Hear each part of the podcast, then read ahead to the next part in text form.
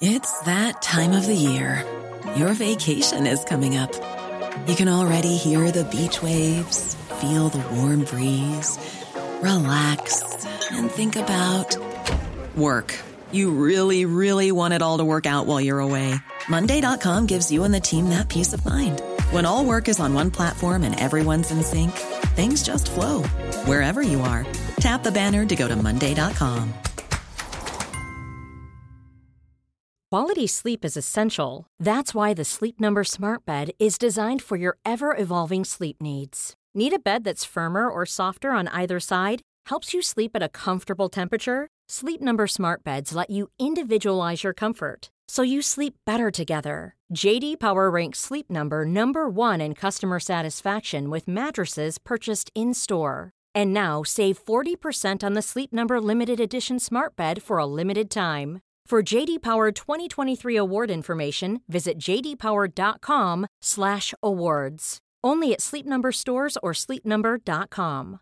This is Paige, the co-host of Giggly Squad, and I want to tell you about a company that I've been loving, Olive and June. Olive and June gives you everything that you need for a salon quality manicure in one box. And if you break it down, it really comes out to $2 a manicure, which is absolutely insane. It's also so easy to get salon worthy nails at home with Olive and June. The difference between how your nails used to look when you did them yourself and now with the Mani system is a complete game changer. The best thing about Olive and June too is it's a quick dry. Dries in about one minute, lasts for five days, and full coverage in up to one to two coats. Visit oliveandjune.com slash perfectmani20 for 20% off your first system. That's oliveandjune.com slash perfectmani20 for 20% off your first system.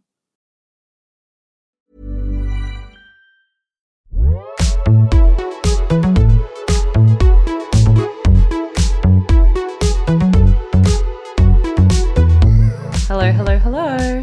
Hello, hello, hello. Okay, ladies, that's how we test our audio every week. Why do we do that? We've we're like a cult that doesn't question our practices. we just do that every. We do that every week and then we delete it afterwards and start the podcast. And this week I thought you guys can get a behind the scenes look. Love An Island after what do they call it? Love Island after dark or some shit. An exclusive into the inner workings of our two Our fucking idiots. process. we're back together, babies. So happy. We're so happy to be reunited, but it does come under this is just very AWD. Sad There's always a happy moment tinged by sad, which is that my grandma, who I love very much, passed away two days ago. And I don't know, it's weird. I haven't had like a close family member pass away before. I thought that when it happened, I was yeah, like, the queen of death over here. Me, I'm literally the Grim Reaper. I like went and took your grandma There, there.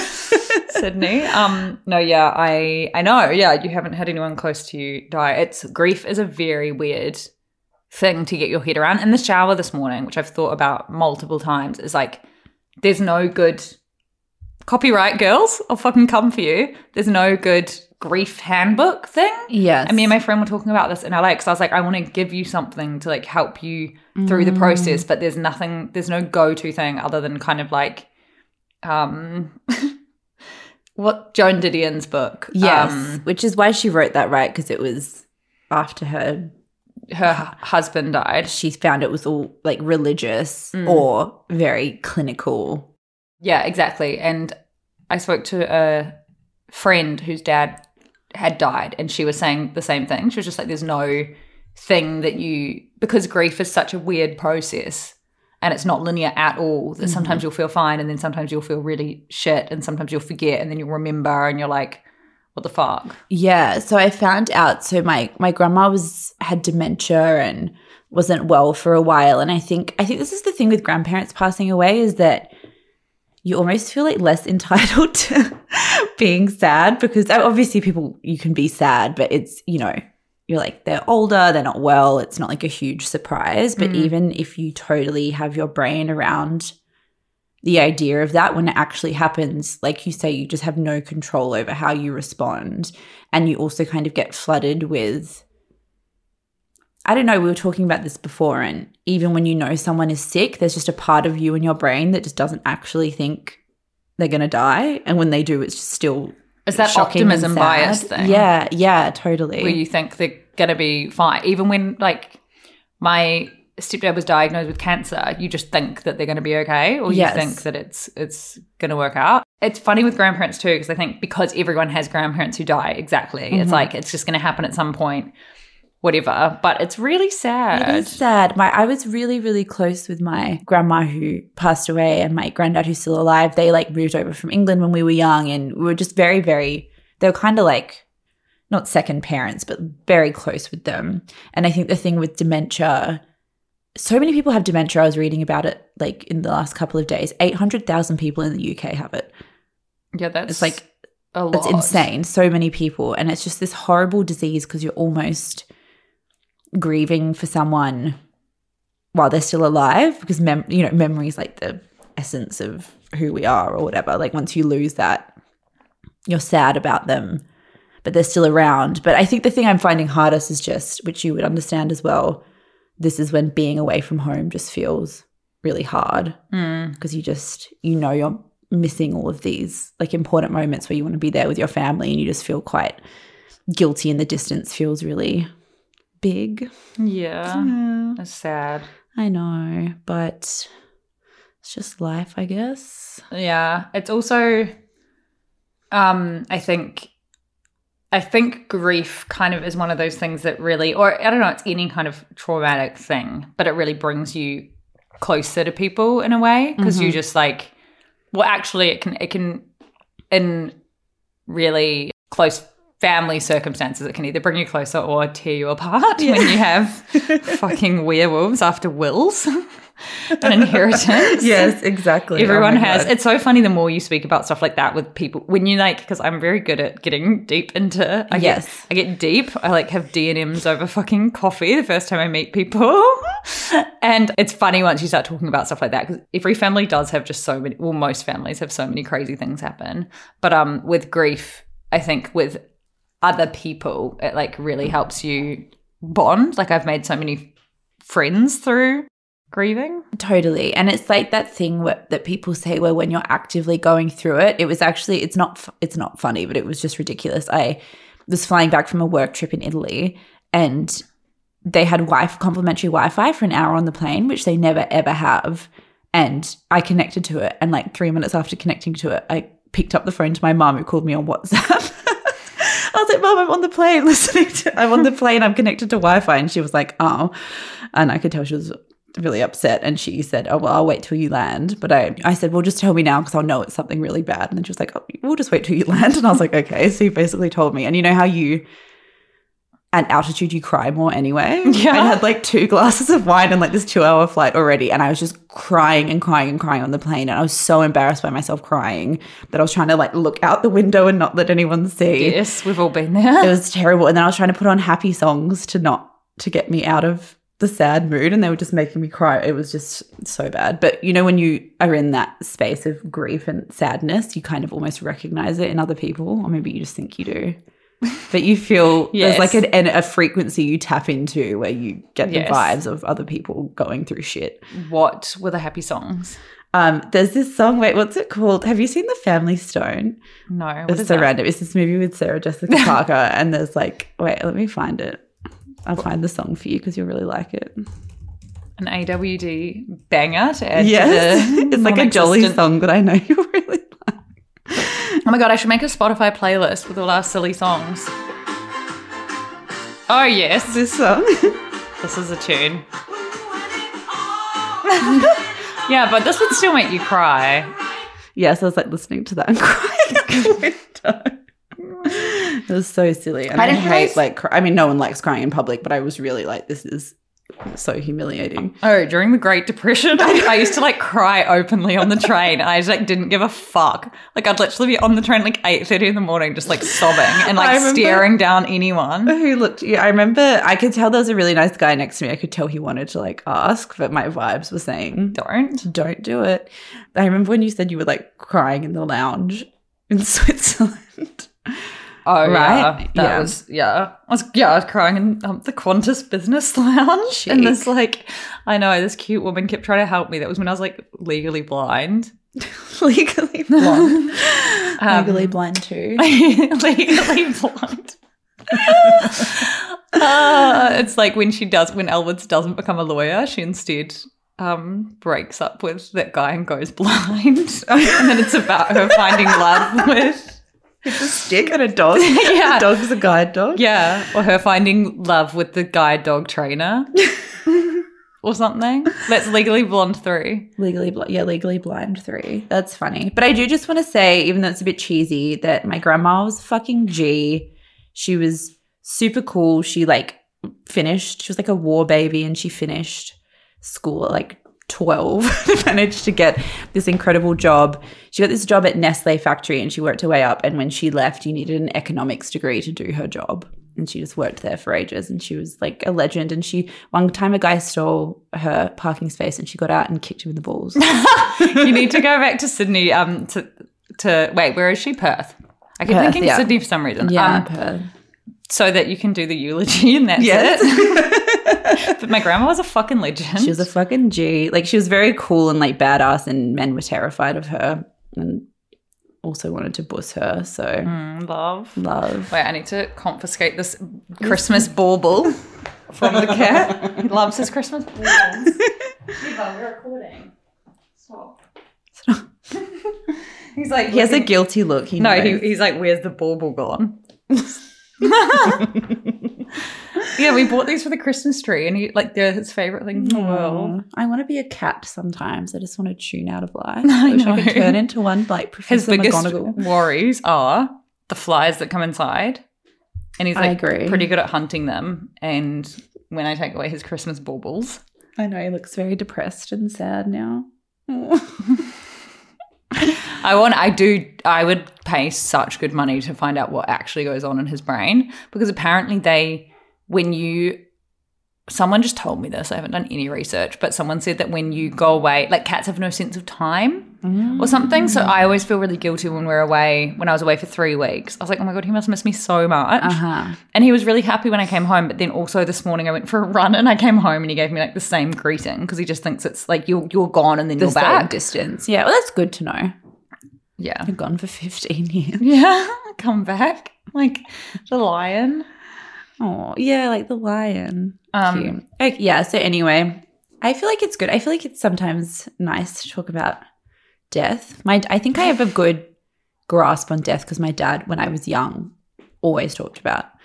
He was always like, "You're gonna die. I'm gonna die. Everyone's gonna die. Everyone you love is gonna die." And I was like, "Okay," but I feel like I think we should talk about it more. Like we were talking when I was away about how back in the day, people used to have picnics in graveyards, like in the 1800s or something, and they were considered happy, festive places to go.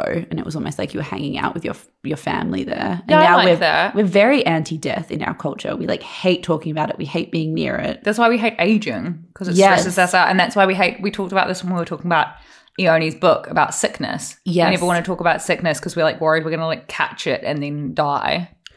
Yes, and that's what I mean, dying is scary. I'm. I actually, I'm not scared of like dying itself, but I would be scared of kind of just I don't know being like sick or something, or just I'm scared of like the FOMO of dying. Like I think what?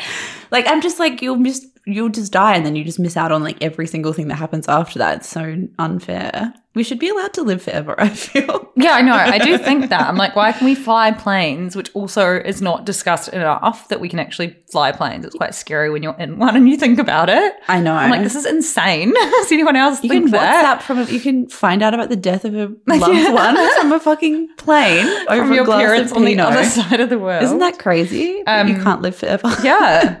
There's no thing to live. Horcruxes need to be. Horcrux. Yeah. Well, Phaedra, um, my best friend Phaedra is a nurse, was saying that she's like a cardiac nurse, and she was saying that what she thinks is a problem. She was fixing a, st- a stent or whatever it's called I don't know in what a, that in a heart for a 99 year old. And she was basically saying, We've figured out how to keep the body alive for longer, but not the brain. So you've got all these older people who are having like very, like living to the 100, 103, 104, who are physically healthy, but they're getting dementia or their brain is like your brain Ah. starts to die basically, That's so even that's if you so can be alive. And she was saying it's kind of like, is it even nice. a good thing to be able to prolong? You know, there's probably a lot of times where you could have a very nice, painless death surrounded by loved ones that's now just being dragged out. Yeah.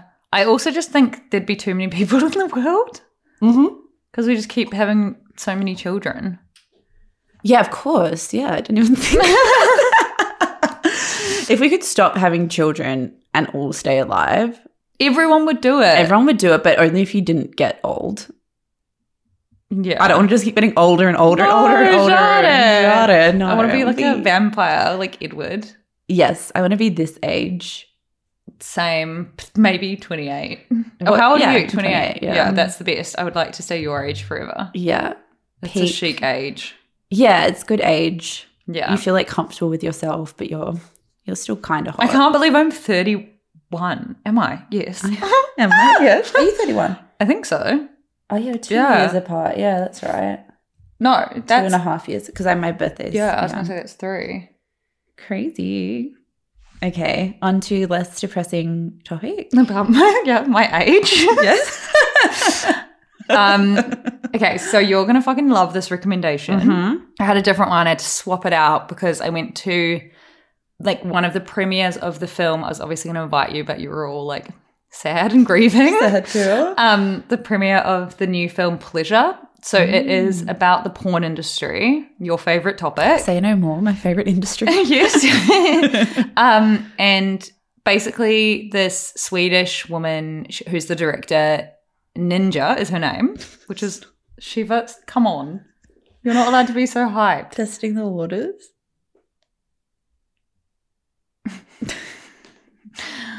Um, this Swedish director, her name is Ninja, that's her literal name. Amazing. Thyberg, she has been this kind of feminist filmmaker for years and she was at the thing I went to last night and then she did a Q&A after so she explained a lot about the film. But basically the film itself is uh, follows this young girl from Sweden who moves to LA to make it in the porn industry and her name's Bella Cherry and it goes through it just shows the porn industry in this way that heaps of critics and everyone's kind of saying has never been done before because it's it's also a done from the like female gaze mm-hmm. and it kind of explores all of these different sectors of, of it including like the illusion of consent how young girls are kind of coerced the way the industry is built to make you feel as though you're sort of competing with the other young girls. They're put into houses together. so Mm. like so- model houses Yeah, of, model is right, literally called a model house with all the girls of one agent. There's also obviously agents who are better than others and their girls are destined for fame and it depends on what you're willing to do on camera, how who will book you. And uh the ninja, the director, so she did a Q&A after and explained how she got into it. And she said at 16, she was shown porn by her then boyfriend. Mm-hmm. And she just felt so angry about it and became an anti-porn activist. Mm-hmm. And then she found out about feminist porn, but then she also found that like so much of it is kind of essentially the same thing, but with a different, just a lot of it is like not actually changing much at all. Um, so then she decided to make this short film about it, and it did really well and got nominated for all these awards. And then eventually she was like, I'm going to make this movie. She moved to LA in 2014 and for five years did research, just like immersing herself in the porn industry there. Sofia Kappel, who is the main actress who plays Bella Cherry, she's the only actress in the entire film, and everyone else is from the industry, and they're either playing a version of themselves or like someone else. And Sofia and Sofia moved from Sweden to LA with Ninja, and they lived together for five years and just like immersed themselves in the industry. And before they started filming, they both got Bella Cherry tattoos because in the movie you can see that Ninja has a Bella Cherry tattoo, and um, sorry, Bella Cherry has a Bella Cherry tattoo, and then Ninja also has one. That's so nice. Yeah, I'm so interested. I would love to watch that. Great rec.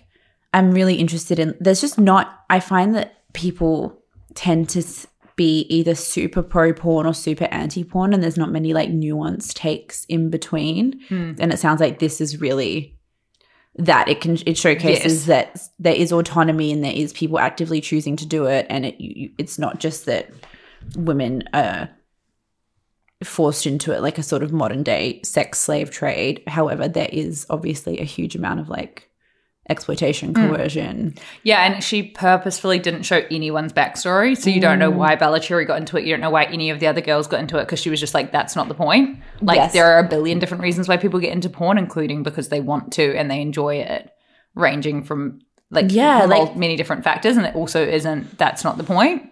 Chloe Cherry's interview on Forbidden Fruits was like very insightful to me on that as well, mm. where she was basically saying that she just like fell in love with Uh, it as almost an art form and as a way to express her sexuality, and everything she's done has been totally enthusiastic, and she loves producing and directing and I guess writing and all of this stuff. But then obviously for every, I feel like for every Chloe Cherry, there's probably many.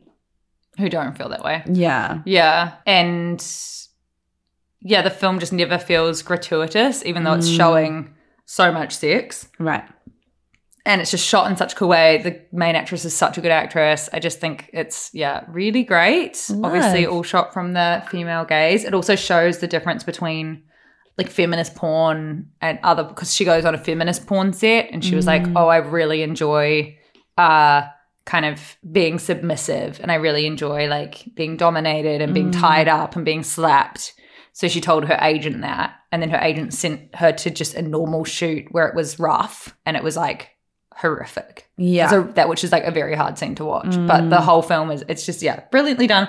Out on your favorite streaming site, Mubi. Love, I mean, our problematic fave. Yes. It's owned by Jeff. Is it? Yeah. Mubi. Yeah. It's Oh Amazon. I know. He's really got the market cornered on every single product in the world. Mubi's so chic. Mm-hmm. Oh fucking hell. I know. Drives Uh, me crazy. Out Friday. Out Friday. Okay, amazing pleasure. Pleasure. Everyone, everyone watch. I have no recommendations except to say that I'm I have been watching Stranger Things. Oh yeah, how is it? It's it's cute. I I kind of dropped off with it and was a bit indifferent, but it's it was cute. Yeah. A whole gang. Yeah, I haven't watched it since like season two. But yeah, I had to watch season three. 'cause I What this it. note in our doc that you said everyone listening to Kate Bush again? Yeah, so this connects to it. Is Oh. that there's a scene in the new uh, season where they play "Running Up That Hill" by Kate Bush, and now it's like in the charts again, Oh my literally gosh. after like 30 years, because all these Gen Zers have never heard of her before, and there's all these TikToks of people saying, "Oh my god!" and people unearthing old video clips of her and sharing them. There's one where she's making a tea and she just keeps pouring the hot water till the tea just spills everywhere all over the sink when she's being interviewed and she just acts like that hasn't happened and just hands it to the person. She- She's so chaotic. I saw someone doing the dance to Oh, the Wuthering Heights dance. Wuthering yes. Heights dance, which Grace knows. Yes, that was the first night I met. Amar. Amar, it was my birthday. the first night Grace ever met, which is like quite a funny thing. He was just like, it was so random for you to invite me to that, but it was so funny. He was also like so obsessed with you because you had your like sparkly Prada dress on. um, and then we went back to Grace's house and her and Zach performed the Wuthering Heights dance. So it's my fa- yeah. Kate, I'm, I love that everyone's obsessed with Kate Bush again now. I Yeah. think it's a great sign of the times. And that's all I have to say. I okay. put five minutes against it. It was ambitious. no, I mean, we rambled about death for so long Yes. that we're not even going to be able to fit anything into the schedule. But what we need to talk about um, of utmost importance is, I would say, I mean, how many weddings have there been this year? There's been Kravis. There's There's Kravis, been Chloe Sevigny, obviously. Yeah. And now Britney Spears, Sam Asghari. I don't know. Yeah. His name's not in front of me. Mr. Spears. Mr. Spears. Uh, got married. They got married at Britney's home, I guess their home in LA. Selena Gomez was there. Madonna was there. Drew Barrymore was there. Paris Hilton was there. On that last point, Paris Hilton was asked to DJ at a soiree following the Summit of Americas in Los Angeles by none other than President Joe Biden. But Paris said, on her podcast, which I didn't know she had, and I must listen to, that Britney's wedding was much more important to me than to DJ for the president and all other presidents around the world for the dinner. I agree. I think she's Of course. absolutely spot on. Made the right decision. Ansel Elgort was there, which nobody announced, but in the back of, you'll see on our doc, in the back of a photo where Britney's wearing some like insane black thing and has no shoes on and her hair's back, Ansel Elgort's at the right, the right back. Why? I'm not sure. So what my my vibe of the wedding guests, and correct me if I'm wrong, is that Britney is like Rapunzel and has been like trapped in a tower for 15 years and hasn't been able to communicate with anyone. So literally just picked eight people she wanted at her wedding, whether she knew them or not, and that's who came. Anyone would come if they were invited. That's what I mean. But I feel like I, I, I got the vibe that she doesn't know Drew Barrymore really. No. She said she's my ultimate girl crush. I'm so happy she was at my wedding. Yes. And then she said that she's obsessed with Selena Gomez and she was so beautiful. She said something like, she said something where I'm trying to find the, the quote right now, but she said something like, she's much prettier in person, by the way. And I was like, why is this so funny? But that's so Britney Spears. I feel like she just span around and was like, I want uh, Madonna, I want Drew Barrymore, I want, and she just did a little Christmas list of who she wanted at her wedding, and everyone just said, okay. And then said Ansel Elgort for some reason. Why would where would she have seen I him? think, like, I actually think Ansel is a Sam invite, invi- invitee. really Because I have no backing for this, but you know how Sam wants to be an actor? yeah, I feel like he's met Ansel at some event. And then Ansel's kind of being nice because it's Britney Spears' husband. I don't know why Britney would know Ansel. neither unless she saw West Side Story, but I don't. I don't take her for a musical girl. So she wore. I love Paris. I want a pic of Britney on her Instagram where she's dancing, and Paris did a hashtag sliving bride. she's so great. Um.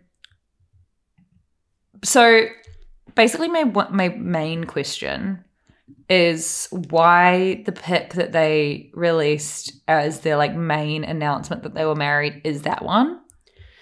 I was obsessed with the like rollout from it because it all felt so chaotic and it it had the feeling. But th- this is the thing I don't fully understand, and I'm so enamored and perplexed by with Britney Spears is her videos have the feeling of being very ad hoc and off the cuff, but then they're edited in this way where a lot of time and effort has to be put into it. I was even thinking like in that weird compilation video she did, the way the music's been edited has been done professionally, but it looks like it's been sl- like slapped together on iMovie. So I think that's just how sh- that's the aesthetic that she likes.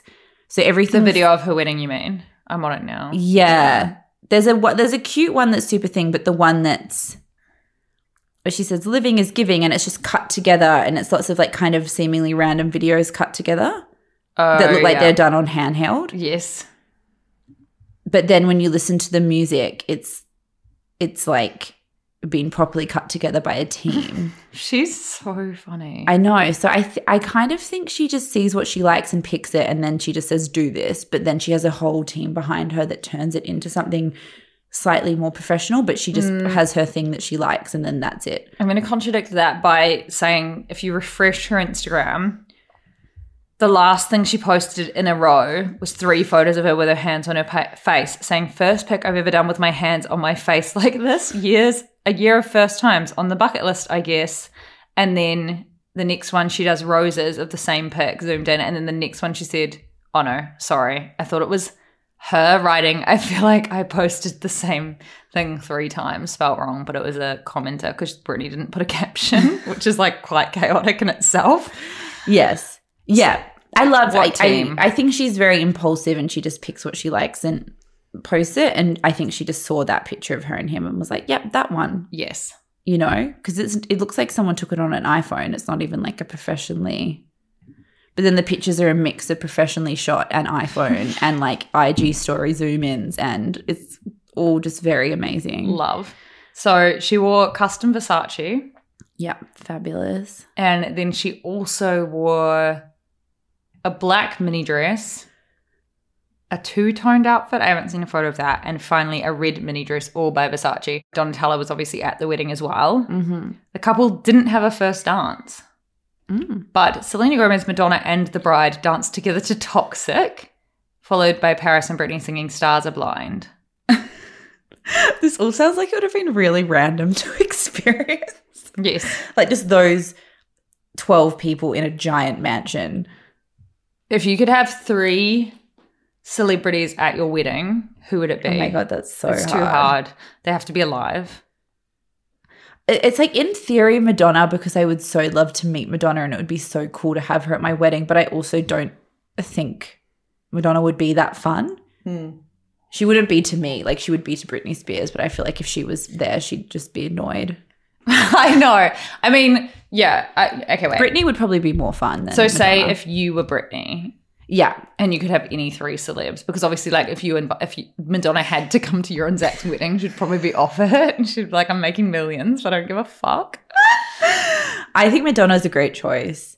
I think Paris Hilton. I think she did well. She did Paris well. Hilton's a great choice. Yes. I'm not. I. I've like. I like Drew Barrymore. I think everyone likes Drew Barrymore, but I don't have the like obsessive chip about her. But I. I get. I forgot about that movie Ever After. What is that? Oh my god! I loved that movie. Yes. the Cinderella one. Yes, And Anjelica Huston's her mean mom. Yes. her mean mommy. it's the best movie ever. She's so beautiful. I remember thinking, watching that when I was young, and being like, "She's the most beautiful person that's ever lived." I agree. Yeah, she put up a post saying, um, And riding in cars with boys. Wait, I do love Drew Barrymore, and I would invite her to my wedding. Yes. Yeah, I think that was perfect. Cut Selena Gomez. Yeah, I love this. Britney's in her own little Britney land, and I love that in that land she's obsessed with Selena Gomez. I know, yeah, it's great. Drew Barrymore's Instagram um, says, What I learned from Ever After is that we all must rescue ourselves and yet still want the fairy tale. And that's exactly what Britney did. Oh my god, Drew Barrymore! Don't make me cry. I know. I'm already emotionally fragile today. Okay. Oh, I was going to say there's nothing else to talk about, but there is. Britney's ex-husband of 55 hours tried to crash the wedding on live stream and has now been arrested and can't and can't go near her. Yeah, Good, someone else out. who popped up at the event on Thursday, unfortunately, with J- was Jason Alexander. The dude Spears was married to for 55 hours back in 2004 after a quick wedding in Las Vegas. Alexander live streamed his interruption of the ceremony and was still arrest- was soon arrested after declaring his intentions to crash the wedding, shouting, "Where's Britney?" Yuck! Get Alexander out of there. Alexander also had an outstanding warrant from Napa and now faces additional charges. he was also spotted at some of the free Britney events during her legal battle over her conservatorship. A supportive ex. I mean, we're laughing, but like in America, he probably had like a fucking AK 47 on him or something. Yeah. Glad he was arrested. I also didn't realize, and I don't know if we've discussed this, but in February, Britney secured a $15 million publishing deal to tell her story. Excellent. Good on her. I hope she's a ghostwriter. We I hope she doesn't have a ghostwriter. I, I was going to say, what's wrong with you? Yeah. I hope she doesn't have a ghostwriter. I, yeah, imagine that if that was our job, if we landed that. Final things. They signed an ironclad prenup. She didn't invite her mum and sister. And then her mum like comments on her Instagram saying, You look so happy, love you. It's like, go away. Go Lynn." away, Lynn. And they bought a Calabasas mansion afterwards for 11.8 million US dollars near Kevin Federline, who reportedly finds it weird that she chose that neighborhood. what? I'm like, how does Why is Kevin even Federline there? Yeah, how afford a he house in that? Yeah. Calabasas? That's literally the first thing I thought. That's outrageous for him to say it's weird that she's. We just thought out of all of the gated communities, why choose Calabasas, and it's obviously like because if the Kardashians are living there, it's the best. Fuck off, Kevin. And then the last point is, what do we think of Sam? Would you bust? I think my vibe was always. I think my vibe, everyone's vibe of him was there was something maybe mildly suspicious about him before we knew where he stood with the conservatorship stuff. Mm-hmm. And I think since she's free and the first thing she's done is like try to have a child and get married, and he calls her dad a dick and did that like wacky New York Times profile. I, I kind of feel like maybe they're made for each other in this weird way. Like they're both kooky little Yeah. oddballs who have fallen in love. Have you ever watched Selling Sunset? Only a little bit. Even if you've watched like one or two of the first ever episodes, do you know the guy who's with shit? Everyone's gonna be hating me. Mary, I think. The Israeli one. The like jockey dumb guy. Oh yeah, no, Mary is dating Ro- Romain. Oh, Romain, yes. That's yes. like Sam to me. yes, They're yes, the same, so just true. like beef head idiots, but mean well. but mean well, yeah. Yeah. And you're judging them because they're handsome. You think that they're dicks, but they're not. They're just like a little dopey and sweet. And Yeah. Britney seems really happy. I'm stoked for her. same. Uh, she also said, um, Britney Spears' brother, Bryan Spears, who I've actually never heard of before, said that he suggested he was invited to her wedding when he wasn't. And she said, You were never invited to my wedding, so why even respond? Do you honestly think I want my brother there who told who told me no to a Jack and Coke for four years? Dot dot dot what? And then she said, Go fuck yourself, Brian. Wait, what? Who told her she couldn't have a Jack and Coke for four years? Yeah. That's what she said. That's so iconic. A Jack and Coke.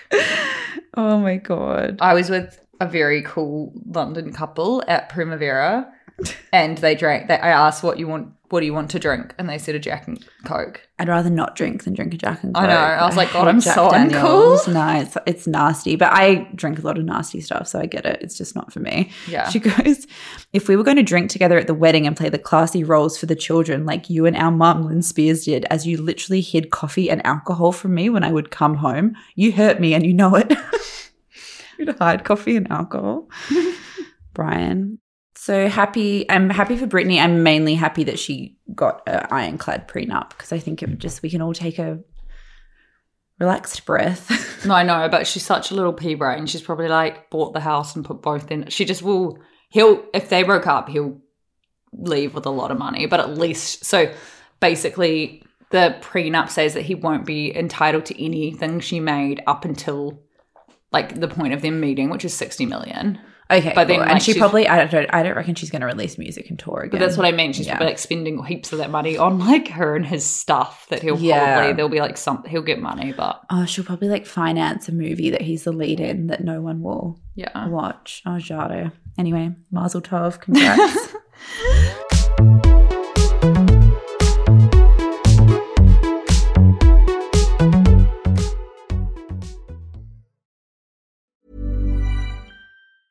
A lot can happen in the next three years. Like a chatbot may be your new best friend. But what won't change? Needing health insurance. United Healthcare Tri Term Medical Plans are available for these changing times. Underwritten by Golden Rule Insurance Company, they offer budget friendly, flexible coverage for people who are in between jobs or missed open enrollment. The plans last nearly three years in some states, with access to a nationwide network of doctors and hospitals. So, for whatever tomorrow brings, United Healthcare Tri Term Medical Plans may be for you. Learn more at uhone.com. Quality sleep is essential. That's why the Sleep Number Smart Bed is designed for your ever evolving sleep needs. Need a bed that's firmer or softer on either side? Helps you sleep at a comfortable temperature? Sleep Number Smart Beds let you individualize your comfort so you sleep better together. JD Power ranks Sleep Number number 1 in customer satisfaction with mattresses purchased in-store. And now save 40% on the Sleep Number limited edition Smart Bed for a limited time. For JD Power 2023 award information, visit jdpower.com/awards. Only at Sleep Number stores or sleepnumber.com.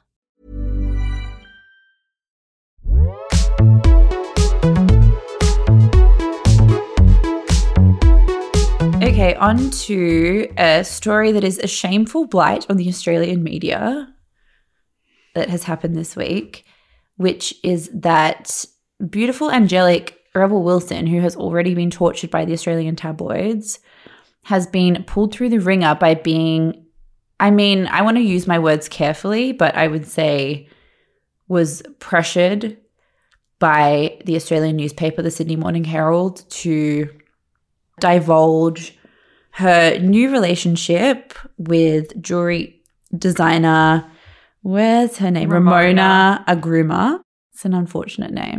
I don't know if she's a jewelry designer. I thought she made loungewear, but maybe she makes a lot of things. ah, yeah, Nothing could be wrong. too well.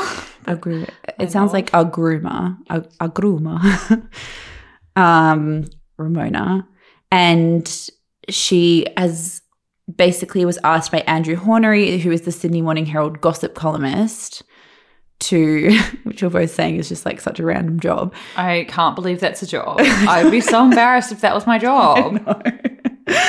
um, saying that as like podcasters. I know literally. exactly.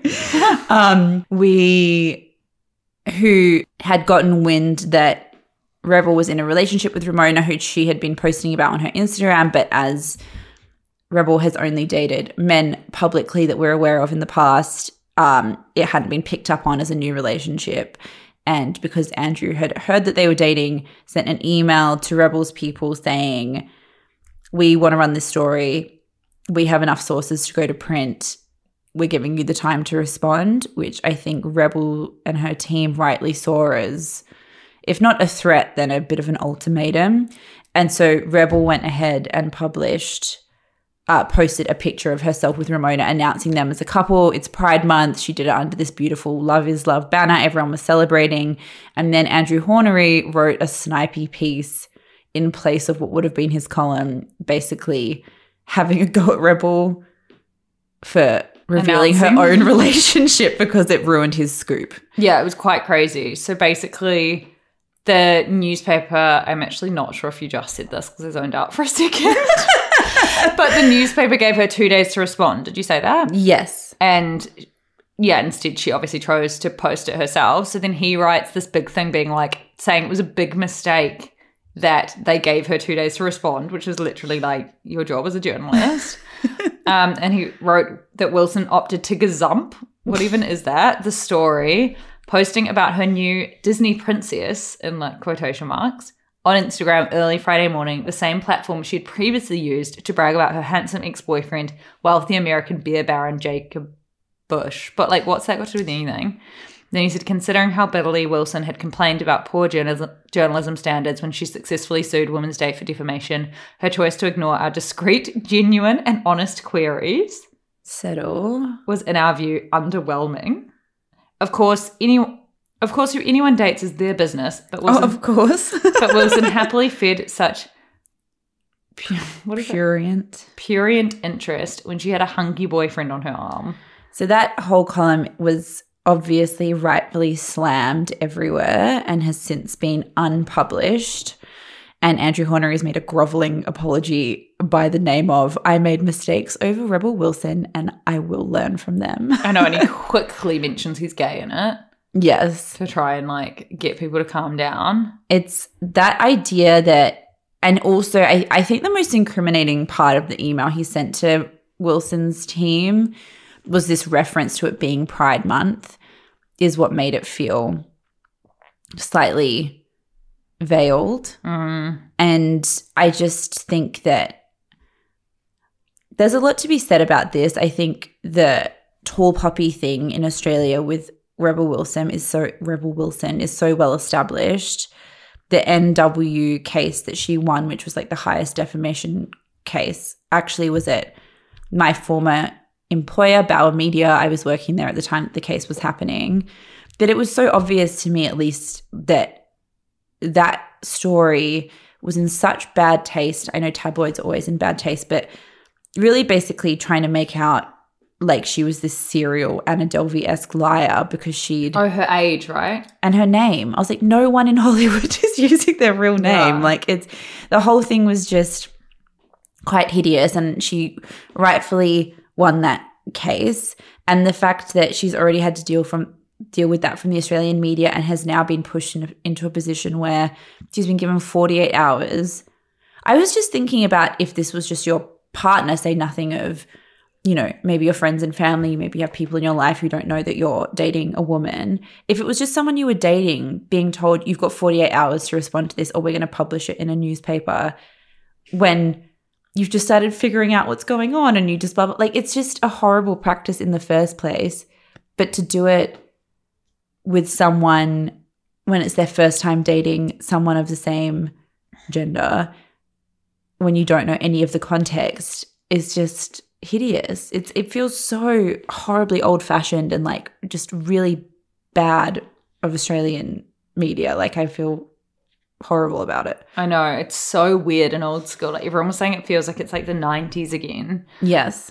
So then, yeah, obviously everyone was posting screenshots of the article on Twitter, and Rebel actually replied confirming that this is what happened, saying, Thanks for your comments. It was a very hard situation, but trying to handle it with grace. So, yeah, I, it's just like, yeah, forcing anyone to come out is insane. And in a lot of cases, can actually be like very dangerous. And then he even went so far as to say that she wouldn't suffer the same kind of like homophobia that other people did. It's like, where are you getting that from?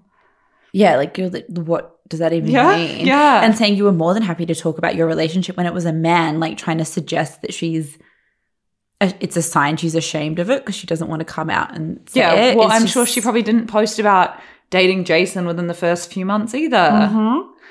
and you're still trying to figure it out. It's just so the media is just so cruel. I also think what's quite interesting is there's been a lot of internal media Twittery discussions about who's at fault for this article coming out. The editor of the Sydney Morning Herald is a guy called Bevan Shields, and he was hired in January, and he's only 36 years old.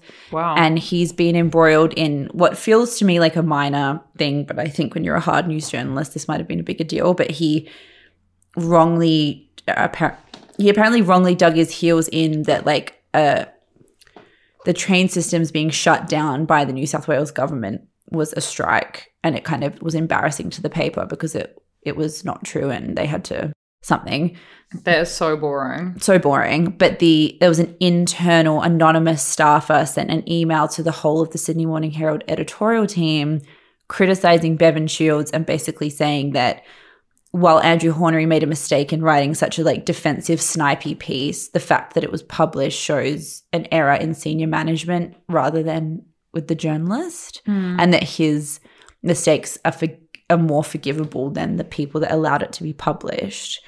And Bevan Shields really, um, he just has that like one of those names that you just have to say whole. Yes, Bevan. Bevan Just Shields. him Bev. Bev kind of wrote a piece that seemed quite dismissive, saying everything about how the journalist went about this piece was totally normal and routine and everyone get over it, and then had to kind of redact that and say, I'm sorry, we've unpublished the article. Here's Andrew's apology, which was kind of embarrassing for them. And what the anonymous staffer who emailed the Sydney Morning Herald people, this was reported in The Guardian, brought up was that the Sydney Morning Herald had actually this horrible thing in the history of Australian media was that in the 70s, the Sydney Morning Herald published the names, addresses, and occupations of dozens of people who marched in the 1978 Mardi Gras, That is so fucked. which is like The a literal name and and, addresses. shame. And names, addresses, and jobs It's like doxing people. they doxed all these people. So there's this kind of history, dark history of the Sydney Morning Herald being complicit in kind of like terribly outing people. So this idea that like management allowed something like that to happen again, I think is a very fair criticism. Agree. I also want the Australian newspapers just leave Rebel Wilson alone. They should just be banned from talking about her except to say what a good and funny actor she is. I know. Full stop. This kind of leads into something else we were wanting to discuss. A few other articles. The girlies have done their research this week. and one of them is on, well, the couple at the centre is the sartorialist and Jenny Walton, who announced their breakup via a statement on Instagram. So if you're unaware of who these people are, which I kind of was, the sartorialist like rose to fame way back in the day when streets basically he kind of like made taking street style pics of normal people really popular online. It was the early days of blogging, right? Mm-hmm. And then he dated Garance Doré, who was also a blogger who we've talked about on the pod kind of recently for her like COVID escapades, right? Oh, She's, yeah. she, lives, she was in New Zealand or something. She was dating some guy yeah, in she New Zealand. around. I actually do love. Her. I think we said at the time, like I was I like don't an OG stan her. of hers. Yeah. but her comments and Or she was just saying Escapades stuff about like France. yeah, it was And very then- French. Yes. Yeah. and then Jenny Walton is another very chic influencery person, and they were together for seven years. Um, they announced their breakup in this way that got like it was really funny because basically so many people are still obsessed with them, even though it's been years since they were like really super, super relevant. Mm. So it prompted like Twitter threads about and like Reddit things about why they'd broken up. And then someone on Twitter was like, Gawker needs to do an investigation. So Gawker did an investigation, Which was so silly. which was so funny. And then uh I love that Gawker is back. I know. So yeah. and then we were kind of talking about how even just off the back of Rebel, Rebel Wilson and her dating this like rando woman called Re- Ram- Ramona. Ramona. It's like, why do we care who people date? And I understand kind of with celebrities, but then with these people, with these influencers, I was like, it's mm-hmm. actually so random. And then I was thinking about like our parasocial relationship with people who are, for all intents and purposes, just other normal people. So like Camille Charrier, for example, who we both follow, who's chic and stylish influencer and writer. I like randomly just know that her husband, whatever, Fred, Fred, Frederico, something starting something, Something French, potentially yeah. starting with F. Yeah. You know, I'm really happy they got married because I know that she had this tough time and like couldn't find a guy that she loved and was obsessed with some guy who thought she was Jade. And then I like everyone. It's funny because you see the content of like any influencer will tell you the content of their personal lives, her wedding photos, her husband on the couch performs so much better than her work photos, which is like kind of predominantly why people follow her in the first place. It's so weird, the the intersection of it all. A hundred percent. I was. I think the thing that shocked me most about the Jenny Walton Scott Schuman breakup was that they did a celebrity style. It's almost the equivalent to like when Brad and Jen broke up, where they did like a public statement. And I just thought, God, it's true. Like, kind of. I get they're famous, but like semi-random fashion influencers, big enough to do I thought find that so a public statement. And it's Jada, but then I'm also like, either A, they are aware of how, I mean, they've got like a million and a half million followers, respectively. I get that that's a big number. But they're either so aware of how invested people are in their relationships because they're interacting with fans constantly and they know behind the scenes that they need to say something about it. Otherwise, people just won't get off their back. Or B, the more cynical view, which I think that the dirt, is it the dirt? It's uh, yeah, it's a um newsletter called Dirt. Yes. Their piece, which was great, was basically saying that a more cynical view, which they argue is what happened, is that because their relationship caused so much engagement for them both, that they're capitalizing on their breakup. They've agreed to almost capitalize on their breakup for engagement as well, because this micro narrative is part of what their personal brand is. So they may as well use it as best as they can. to kind of get back in the headlines. Yeah, to get back in the headlines or to like just have people discussing them like we currently are. Mm. Have engagement up, have people say, Oh my God, how are you going with the breakup? You look so amazing. Who are you going to date next? Who are you going to blah, blah, blah. There's been both Jenny and Scott have posted like, this is me moving out of our apartment videos and this is mm-hmm. me apartment hunting. Or he posted this like extremely Jada topless Stop. photo. I know. When you told me about this before, I was like, I can't. Also, I don't know. He gives me. He, I, I get really bad energy from him. I have always got very. I don't. I feel like we, we get sued for defamation for saying he has bad energy, but he does. And there was all this stuff with Garance Doré where she talked to afterwards about how he would like limit what she could eat and things. Hmm. He has ba- he has bad. And when he got with Jenny, mm-hmm. she was a student, as in like had no twenty yeah two or something, and had yeah. no name, and he was like forty six maybe, and, And really, it's hard to if you didn't weren't there at the time and felt it. It's hard to explain what a big deal he was. yeah, I, I when she there at the met time, him. Like yeah, it, it would be like like super famous, and for someone who wants to work in fashion, to be picked by him as your kind of muse where you're taking photos of their outfits a lot as a young design student would be massive. Mm. So yeah, he got with her when she was a young student, and then I think by the looks of his wait, did you even explain the, the shirtless selfie? By the looks of that, Yeah, he she took, broke up with him. yes, he took a, sh- a shirtless selfie and said, "Never too late to be in the best shape of your life." That's fucking illegal, So honestly. illegal. I know. I, Yuck. he's a short king as like- well. He's five foot one. I was like, love. what? Yeah, Jada. That's really short. The shirt and someone tweeted the shirtless mirror selfie accompanied with "Never too late to be in the best shape of your life" has made me Team Jenny. Um, imagine if you broke up with Zach and Yeah. he posted Yeah. a shirtless mirror selfie saying never too late to be in the best shape of your life. Would but you he not was 55, yeah. would you not throw like Yeah. anytime? Would you not Anytime, yeah. fucking throw your phone out the window and be like, I cannot like it would give me the ick in so many different dimensions that I just couldn't ever believe that I dated that person. a lot of the ick agree and the fact people were saying this is again we're being fucking parasocial by talking about this but this was presented to us this Yes. was presented to us as a news story as opposed to us seeking this out but people were saying that her breakup post had was just text and his was like a photo of them together and it was almost him being like look how hot my ex-girlfriend was kind of thing as in like l- as in a sign yeah, that maybe she broke up with him because Yeah. that's random to do Also, so many guys lean on having this is the thing. This is what happens is one hot young girl will fall for a man like this. Mm-hmm. And then because the hot young girl is his like reference, yeah he'll get other girls. Yes, it, which it works. Like, unfortunately, No, seriously, I would date like Him. anyone that I would date. I date anyone that like Bella had. I'd date Yeah. fucking Marc. Marc, What's his name? Obviously, he wouldn't go near me. Marc Kalman because he dated Bella, or like the chef Dua used to go out with. Like just because. Yes. Whereas if you didn't have that context, you would Yeah. not give them the time of Yeah. day. I know women. We have something going Yeah, on up here that's random. No, no. In this dirt piece, it brings up our fave Anne Helen Petersen, and Really? it says. In Rules of the Game, A Century of Hollywood Publicity, Anne Helen Petersen traces the evolution of Hollywood publicity from the initially symbiotic relationship between the studio system and fan magazines to the age of social media where celebrities control their images through various social accounts. In the days of the studio system, information about the personalities and private lives of Hollywood stars became a new site of authenticity.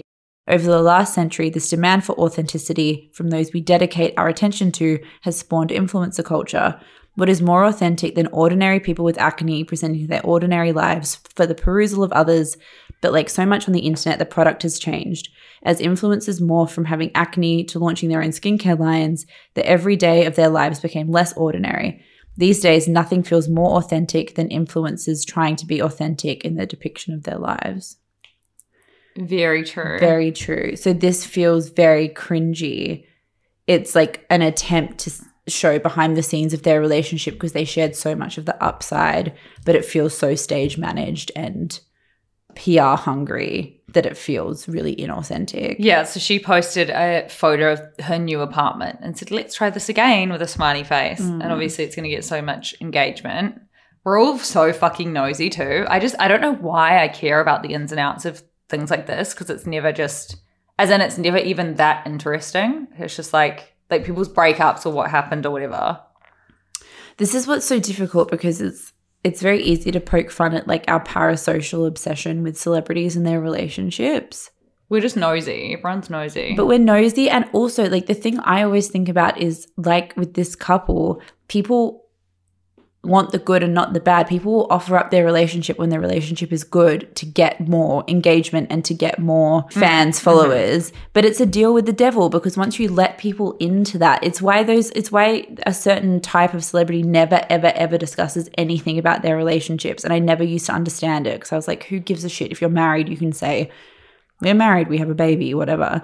But as soon as you open that door, you can't close it. Like you've opened up your personal life to like public dissection. And it's not like you owe everyone every tiny detail of it, but it's a very difficult line to tread because it is a weird thing to do. To commodify your personal relationships is weird.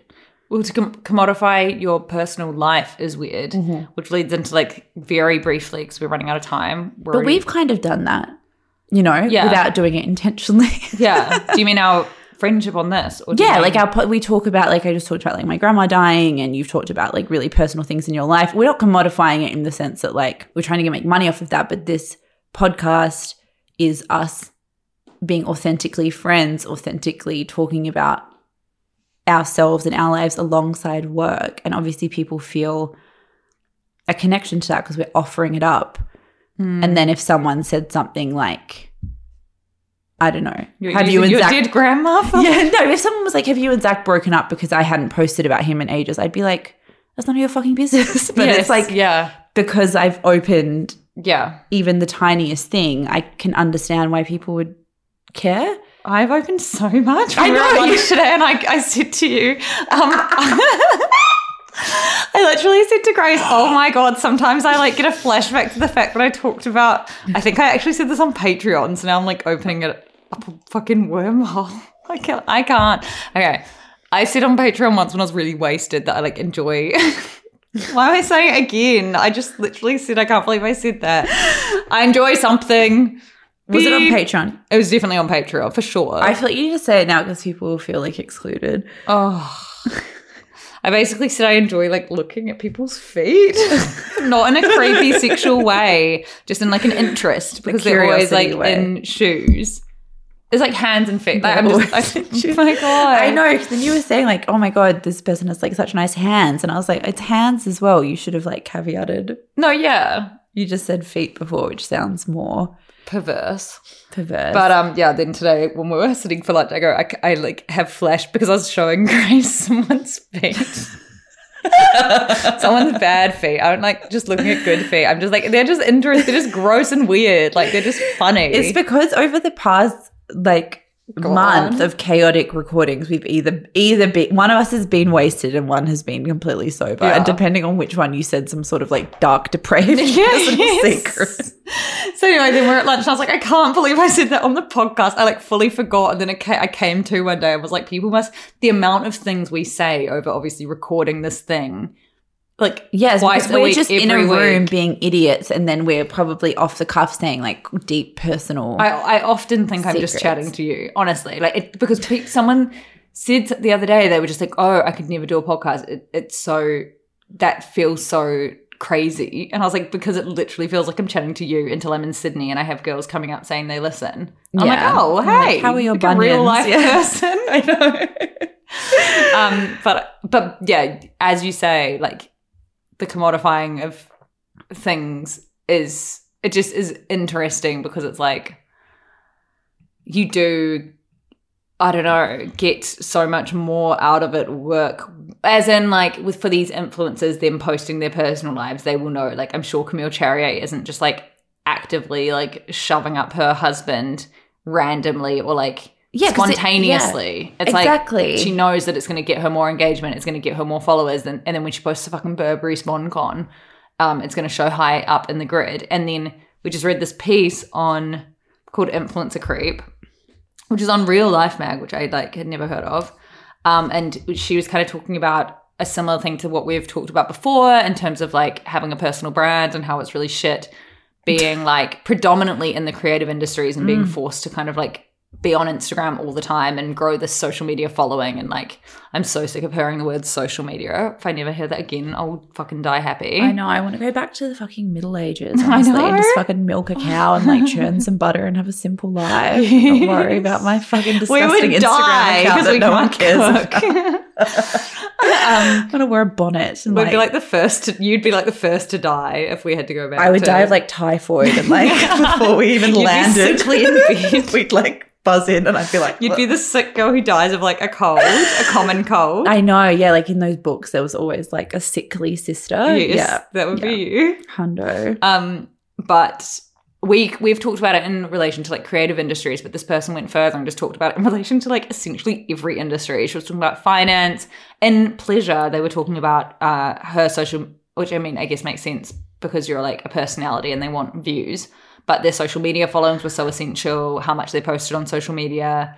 This writer was talking to a basket maker, florists, photographers. Obviously, these are all kind of like in a similar thing. Landscapers, all of whom are saying they have to cultivate this online presence, which is like another fucking job in itself. Mm. And yeah, the self branding thing. Yeah, to build a seductive narrative for her art, one artist crafted her small flat into an enviable Instagram backdrop for staging shelfies and mantlescaping. She told me she was currently trying to push into bedside tablescaping. A basket maker, basket maker who uses homegrown willow explained it's the easiest craft on the planet to represent because it's so photogenic. Photographers have repeatedly volunteered to take photographs of her process, and she was under no illusion about what she was selling. Not so much baskets as the perfect bohemian linen clad family. I was thinking about this the other day, and I'm I'm trying to figure out how to articulate this properly.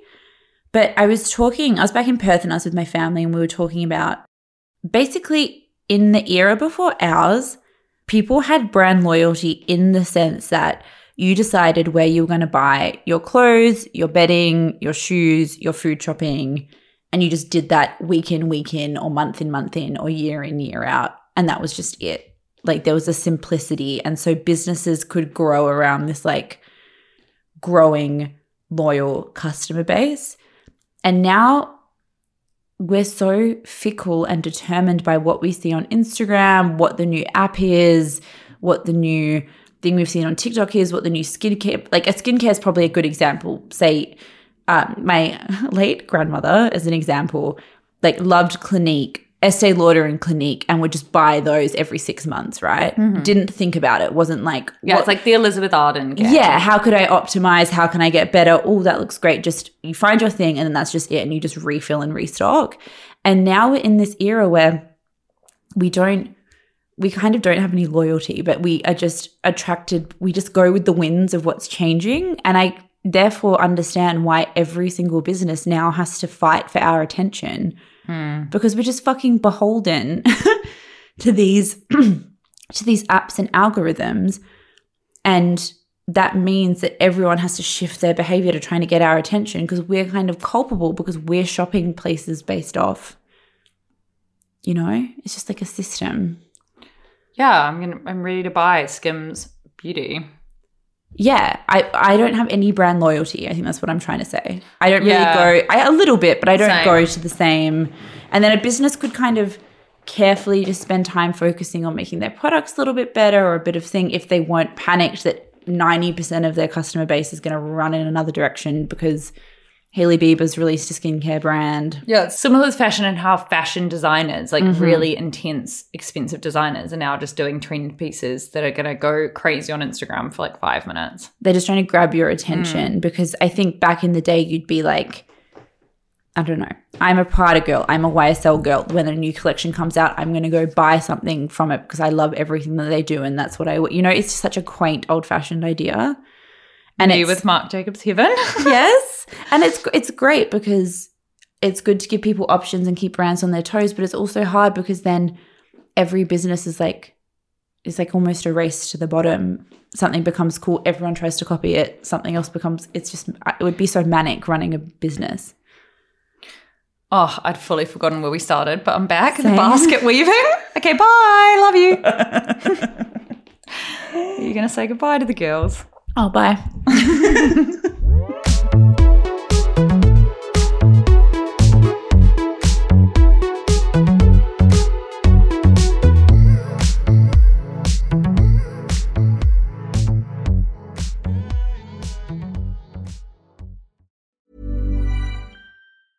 A lot can happen in three years, like a chatbot may be your new best friend. But what won't change? Needing health insurance. United Healthcare Tri Term Medical Plans, underwritten by Golden Rule Insurance Company, offer flexible, budget friendly coverage that lasts nearly three years in some states. Learn more at uhone.com. Even when we're on a budget, we still deserve nice things. Quince is a place to scoop up stunning high-end goods for 50 to 80% less than similar brands. They have buttery soft cashmere sweaters starting at $50, luxurious Italian leather bags, and so much more.